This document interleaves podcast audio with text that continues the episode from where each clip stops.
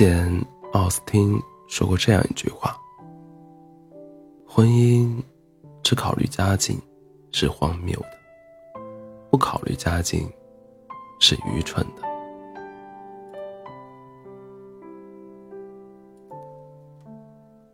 爱情可以不分高低贵贱，但是婚姻有的时候，确确实是需要门当户对的。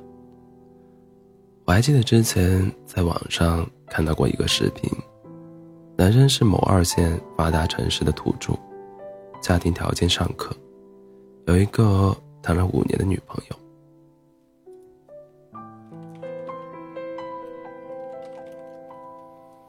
女孩呢？家住在小县城，父母是普通上班族，还有一个妹妹在上学。虽说在老家有两套房，但家境和男方相比还是有一定的差距。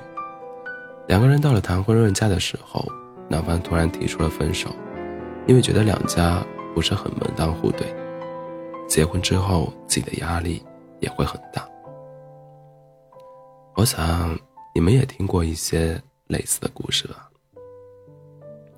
明明两个人在一起恋爱很久了，但是到了结婚的时候，却因为各种原因选择了分手。有的是父母不同意，有的是彩礼没谈妥，有的则是门不当户不对。这里的门当户对不仅仅指的是金钱上的差距，更多的时候是双方家庭观念的差距。其实很多时候，不仅是女生会看重家境，男生。也是会在意的。稳定的感情就好像连连看游戏一样，你需要在和对方有的，对方有的是你需要的，必须要连得上才行。有的人会和你谈恋爱，但是最后却不会和你结婚，也许就是因为你只是具备了他恋爱时的需求，而没有具备他对婚姻的需求罢了。我还记得之前彭凯平教授曾经做过一个研究：人类的婚姻是该遵遵循互补原则，还是匹配原则？他抽样调查了将近五百对夫妻，得出的结论是，基本上都遵遵循了匹配原则。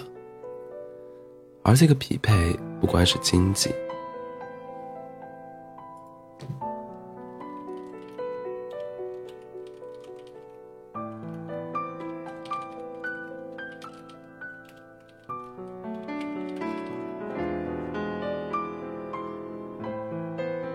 而这个匹配不光是经济、门第的匹配，还有性格、能力、三观等方面的匹配。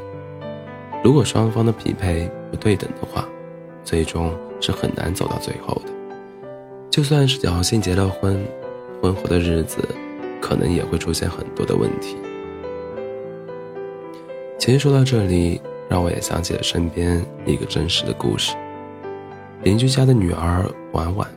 他们家是个知识分子家庭，父母都是大学教授，自己也是985大学毕业的。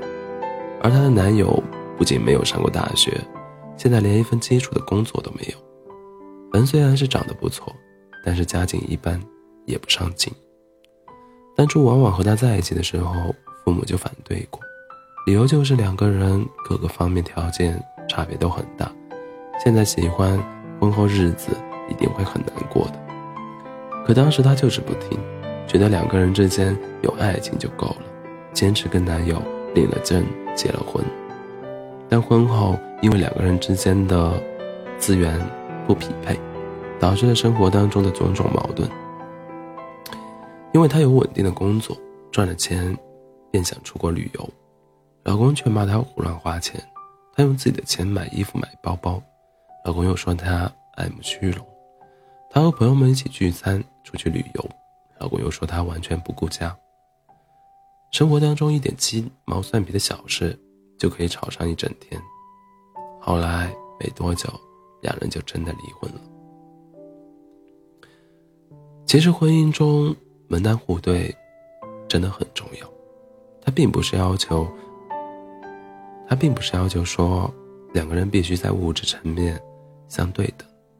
而是需要两个人有着相似相相似的知识水平、相似的消费观、相你的世界观。家庭与家庭沟通起来在同一个频道上。如果你们的精神层面不在同一水平上，那即使最初再相爱，回归到生活的琐碎当中，也会慢慢变得貌合神离。